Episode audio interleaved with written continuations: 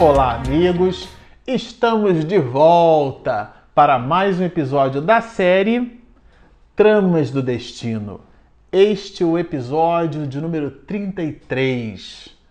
Bom, para você que está nos acompanhando no canal, nós estamos estudando esse opúsculo, esse livro maravilhoso expedido por Manuel Flamengo de Miranda pela pena segura de Divaldo Pereira Franco. Estamos falando do médium baiano, embaixador da paz né, no mundo.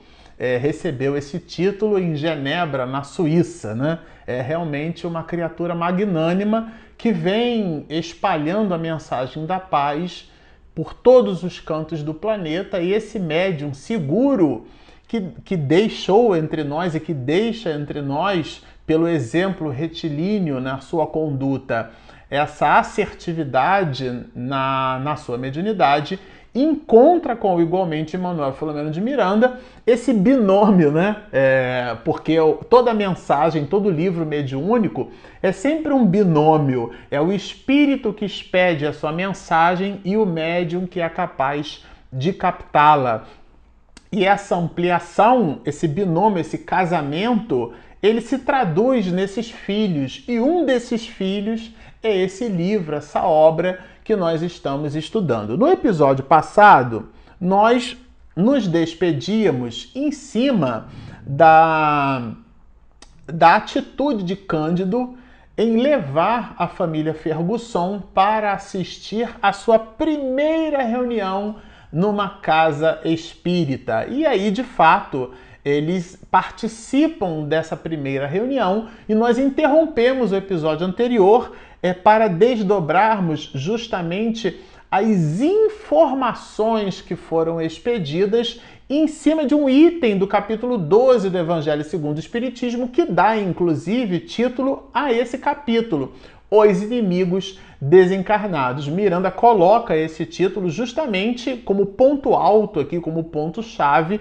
justamente essa reunião nessa casa espírita que o enfermeiro Cândido levou a família Fergusson, Gilberto, né, a Ermelinda e a dona Artemis para participarem dessa reunião. Vamos lembrar que esse fato, todo esse conjunto de informações aqui, não trata-se de ficção foram realmente situações que aconteceram, percebidas, analisadas, estudadas por Miranda e depois colocadas então pela psicografia de Divaldo nesse livro que a gente tem a, a, beleza, né, a graciosidade e a oportunidade de estudar. Então são informações relevantes porque são fatos da vida alheia que a gente pode então é, depreender para o nosso próprio juízo de valor e para também construirmos as nossas, é, os nossos mecanismos de profilaxia, de prevenção. Afinal de contas, o objetivo é esse. Não é simplesmente para que a gente faça um deleite da história romance, né? Ache bonito e depois guarde o livro e deixe para lá. Não. O objetivo da obra é trazer ensinamentos com vistas à nossa reflexão a mudança interior das nossas próprias é, condições, a nossa realidade íntima, esse mecanismo de análise com igualmente de reflexão. É disso que trata o livro. E aqui o capítulo, esse capítulo que tra trabalha né, com a gente aqui a ideia dos inimigos desencarnados, o capítulo de número 15, que a gente já vai se despedir dele nesse episódio, traz as informações que foram expedidas nessa reunião pública. E a gente destacou quando, quando ele cita aqui a ideia do conhecimento da, da vida espiritual, né? É uma entidade é, que se manifesta pela, pela possibilidade de um personagem que a gente vai estudar ele no capítulo seguinte, mas trata-se aqui de Epifânia e a gente já vai entender que espírito é esse, né? É espírito encarnável, uma médium, né? Que então dá as informações muito singulares nós destacamos alguns pontos. Um deles é esse, quando trata da ideia do, do conhecimento né, da, da vida espiritual e de como esse conhecimento dialoga com a ideia dos inimigos desencarnados. Né? Isso é importante que se diga. Não sendo a morte outra coisa senão um instrumento da vida estuante em toda parte, a desencarnação não anula nem simplifica as dificuldades. Ou seja, quem gosta de chocolate vai para o mundo espiritual, continua gostando de chocolate. Quem gosta de maledicência no mundo espiritual vai continuar com o mesmo hábito de falar a vida alheia. Quem gosta de música, a poesia, das artes, quem se interessa por medicina, por engenharia, quem é um ótimo cozinheiro, um boleiro, enfim, todas as nossas compleições, as nossas aptidões, elas são nossas portanto nós as levamos conosco, porque são nossas. Parece óbvio isso, né? Visita uma obviedade, mas às vezes a gente constrói um halo de sobrenaturalidade nos espíritos. O que é que significa isso? A gente acha que quando eles vão para o mundo espiritual, quando alguém morre ou desencarna, virou anjo. Não, a pessoa vai para o mundo espiritual com as mesmas idiosincrasias que possuía na vida terrena. Isso é bem importante a gente ter em mente. Esse é o conceito, é o conteúdo que Miranda traz aqui, tendo como pano de fundo essas mensagens que foram entregues nessa reunião da Casa Espírita. E continua a entidade veneranda pelo poder psíquico de Epifânia que se manifesta aqui, funciona como um intermediário entre a mensagem do alto e a reunião mediúnica que se dá, né, que se estabelece no plano da realidade objetiva das pessoas na casa espírita transferem de uma para outra posição da realidade espiritual os sentimentos cultivados, as aspirações irrealizadas, as fixações, os resíduos morais. É o que comentamos. A pessoa vai para o mundo espiritual e leva para o mundo espiritual a bagagem dos seus valores emocionais, sem tirar nem pôr. A pessoa é do mesmo jeito. A condição que ela tem agora é a de um corpo fluídico, mas o seu psiquismo é o mesmo. As suas tendências, a sua compleição, os seus gostos, os seus pendores, tudo começa no nosso mundo íntimo, na nossa casa mental. Esse é o primeiro aspecto a que nós devemos dar conta, a higiene da mente, os processos de meditação, os processos de oração. Miranda trabalhou isso muito com a gente aqui em episódios anteriores, mas continua o espírito que se manifesta pelas possibilidades mediúnicas de Epifânia nos dizendo o seguinte: o fator, né, o comportamento mental, é tão importante para a desencarnação quanto significa para as atividades e atitudes durante a vivência física. Esse comportamento mental é o que dissemos, é o nosso mundo íntimo. Nós levamos para a espiritualidade aquilo que carregamos dentro de nós. Né? A gente costuma dizer no popular, né? Ah, isso a pessoa não leva isso para o caixão, né?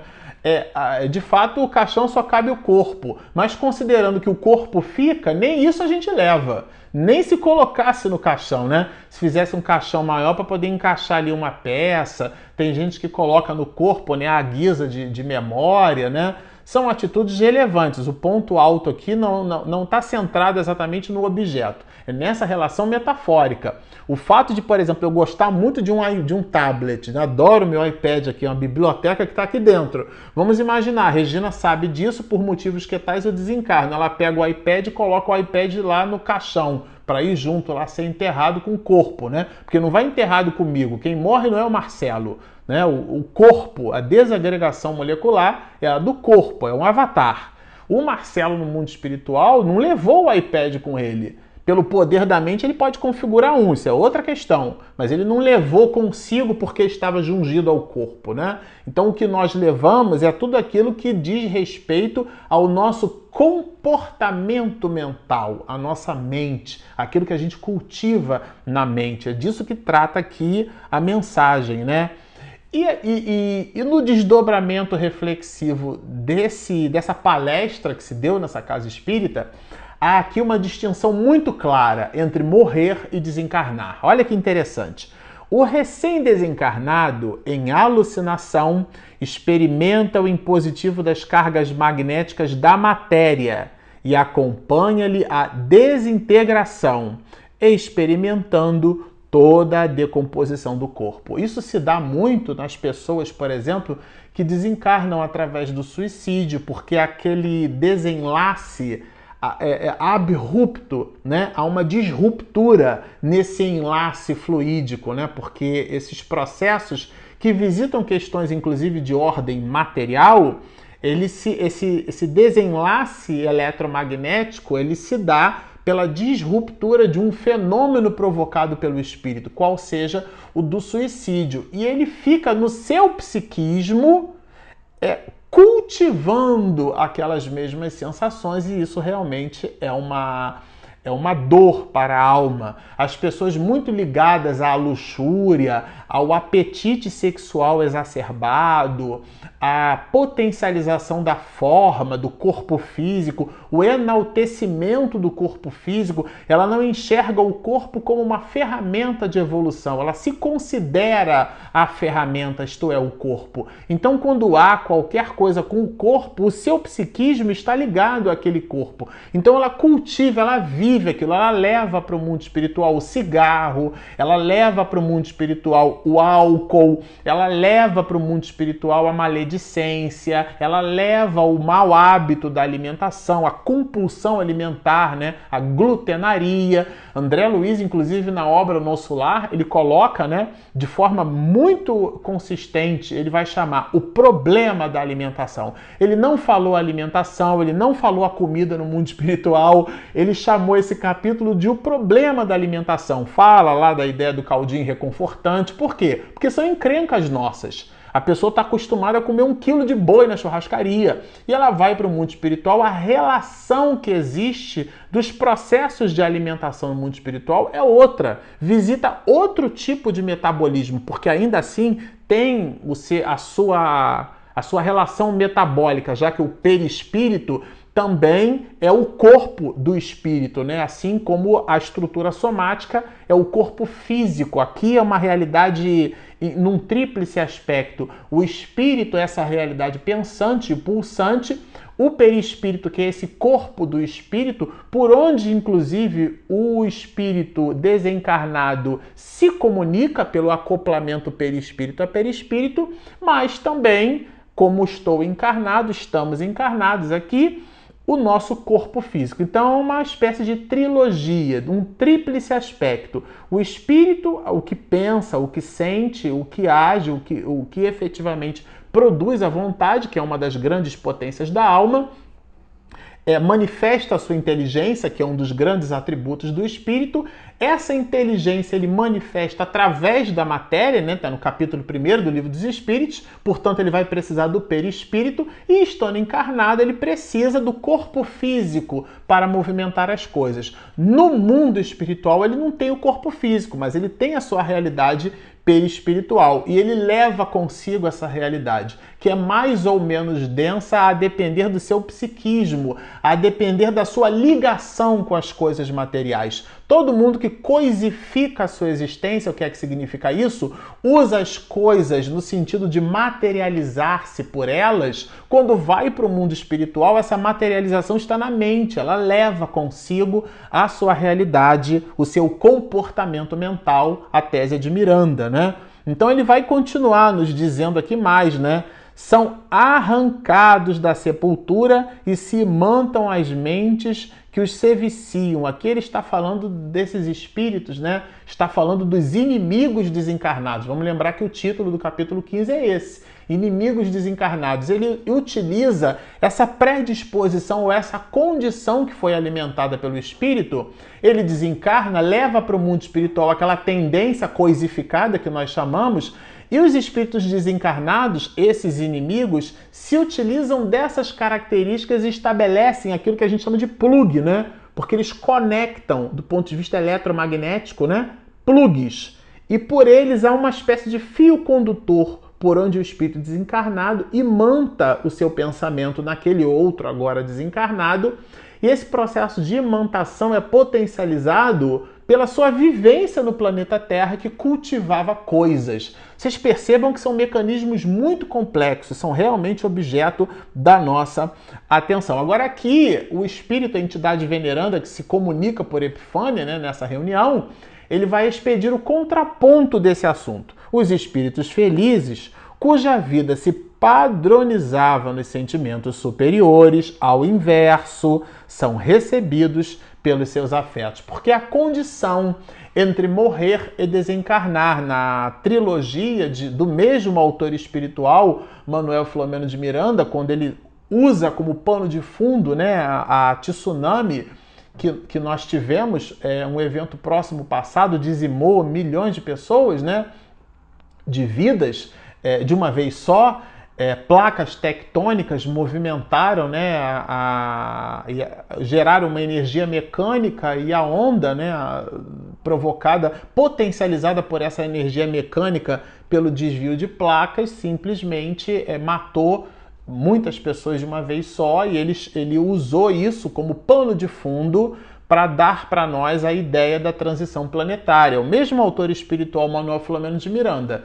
E nessa trilogia, ele vai trabalhar a ideia da transição, perturbações espirituais. É super vale a pena a leitura. Aliás, se vocês nos acompanharem até lá, porque são as últimas obras de Miranda, Divaldo anunciou que o 18º livro já está sendo expedido enquanto a gente grava esse episódio, mas se vocês nos acompanharem até lá, vamos fazer o um estudo detalhado dessas obras. Aqui, por uma coisa ou por outra, Miranda, a tese desse autor espiritual naquela trilogia, né, Transição Planetária, é citar justamente a diferença entre morrer e desencarnar. Pessoas que tiveram esse deslocamento abrupto né, do corpo físico e se veem ainda ligados ao próprio corpo, em, de, em contraponto a outros que se libertaram de verdade, né? estavam cônscios da sua realidade, já não estavam mais no, no plano da realidade objetiva, isto é, já não estavam mais encarnados. Essa consciência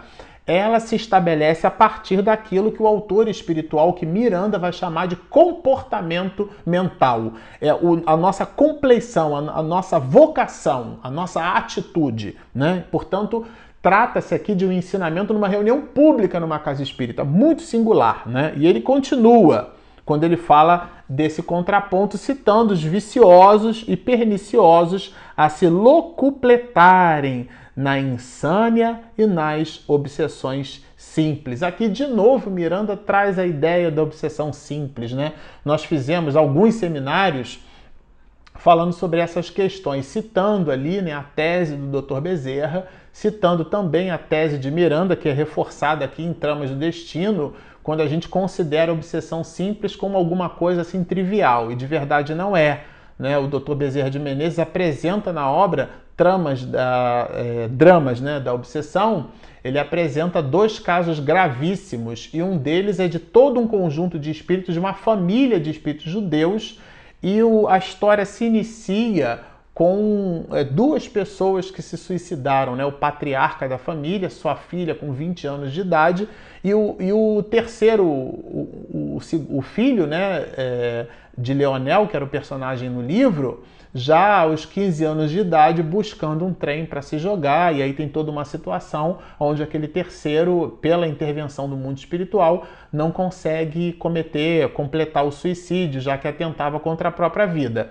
E todo esse cenário se dá na tese do Dr. Bezerra através da obsessão simples através de processos de obsessão simples, são induções. Nós vamos nos permitindo determinadas questões, determinados comportamentos. Comportamento de raiva, comportamento de descontentamento, comportamento de, de tristeza. A gente vai se permitindo, são questões simples. A Joana de Anjos vai nos dizer, a tese é dela, a erva daninha a gente só nota quando ela medra. Quando a gente viu, já surgiu. Então são esses comportamentos que levam, no caso da tese do Dr. Bezerra, levam e levaram na obra ao suicídio. E Miranda apresenta no primeiro livro que nós estudamos aqui, 62 episódios expedidos, né?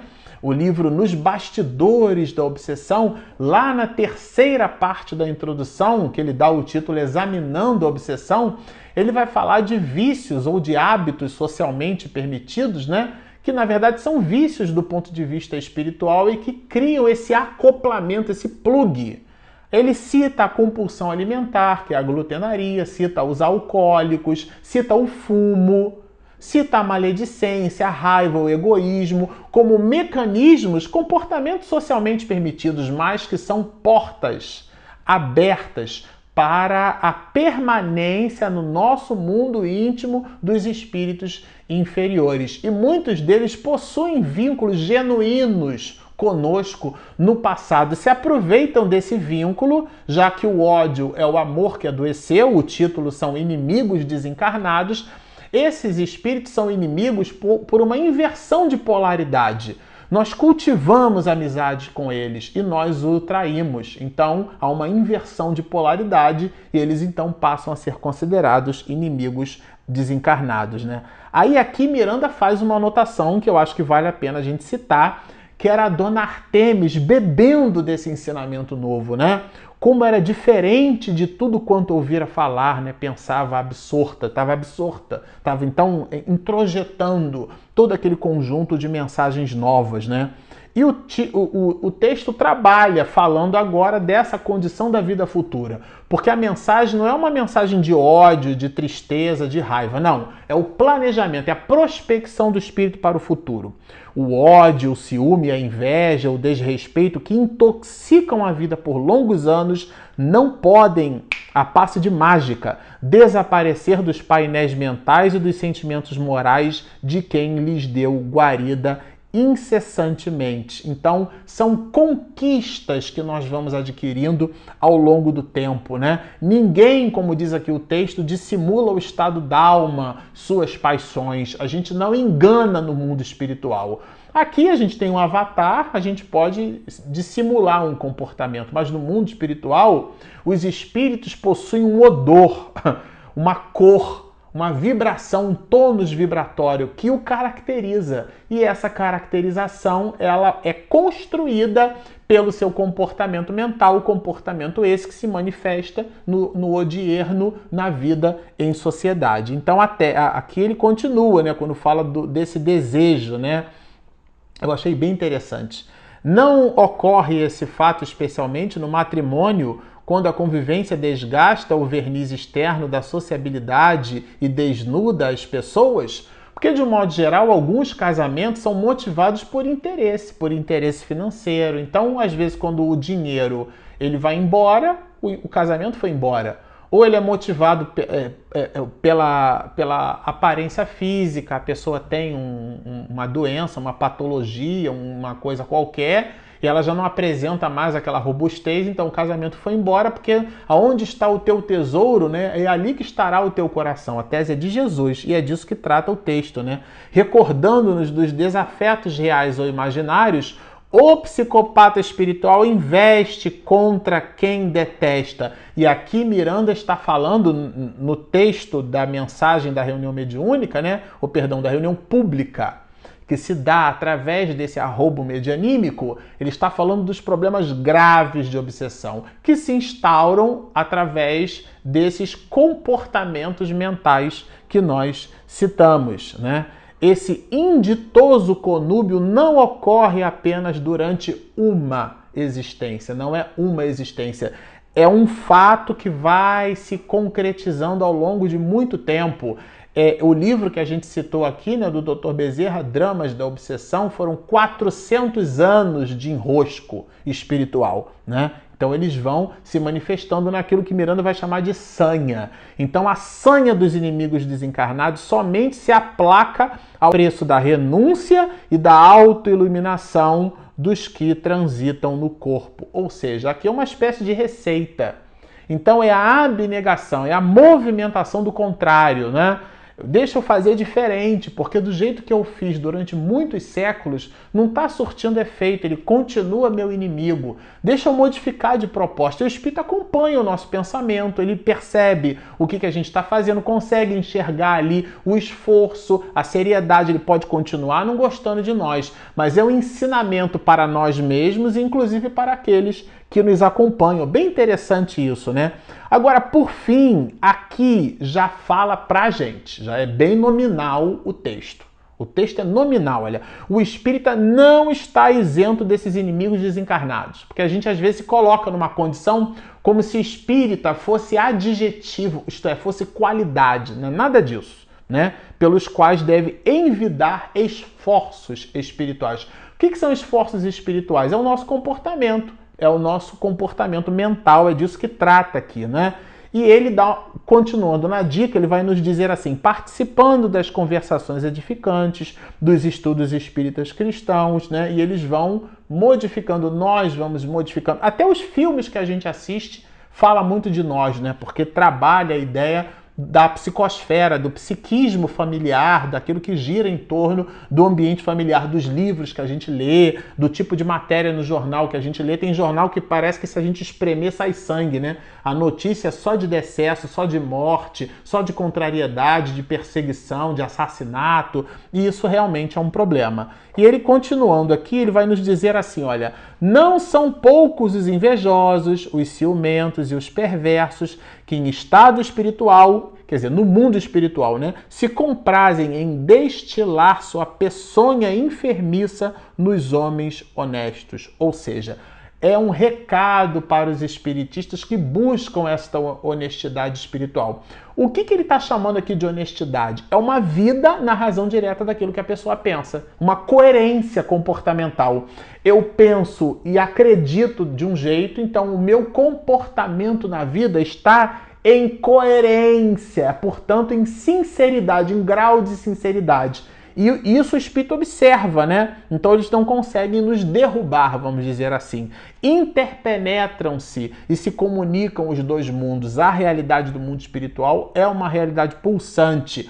Agora, como a mensagem, uma mensagem de amor a que ele trabalha o antídoto, Miranda vai nos dizer, né? Por essa razão, o amor é o único eficiente antídoto a qualquer mal e ele trabalha o conceito de Jesus quando nos diz, né, na sua inapelável sabedoria, amai os vossos inimigos. E ele vai citar que um inimigo desencarnado, é, às vezes, é pior do que um encarnado, porque ele está numa condição diferenciada, né? A influência dele é potencializada pela sua condição na erraticidade. O esforço de alguns ouvintes, possivelmente assediados, por contingência. Aqui eu deixei, eu destaquei para o final porque é o desdobramento disso, né? O esforço de alguns ouvintes, possivelmente assediados por contingências e fatores complexos de encarnados e desencarnados, formulando planos de renovação era o que dava o término da reunião. As pessoas ali observando a reunião, observando o conteúdo, as pessoas percebendo, bebendo daquele ensinamento, modificaram a sua estrutura íntima e Dona Artemis foi uma delas, quando Miranda vai nos dizer que ela estava sinceramente comovida, agradecendo a Deus a oportunidade bendita, né? Erguia-se do holocausto, então, Dona Artemis, essa matriarca é, singular, dando para nós uma visão completa do panorama novo que se apresentaria para a família Fergusson. Bom, como vocês observam, é um texto maravilhoso nos despedimos com ele desse capítulo de número 15. E agora, no próximo episódio, nós vamos estudar a, o comportamento, né, entender quem foi de verdade Epifânia. E sempre ao final a gente gosta de lembrar: se você nos assistiu até aqui e ainda não se inscreveu, por favor, clica ali do lado inscreva-se, tem o sininho, minha esposa manda a notificação quando eu edito o vídeo. E nós temos também o nosso aplicativo, que é gratuito, disponível na Play Store e na Apple Store. Bom, estão feitos os convites. Baixem o nosso app, inscrevam-se no nosso canal, sigam-nos e muita paz!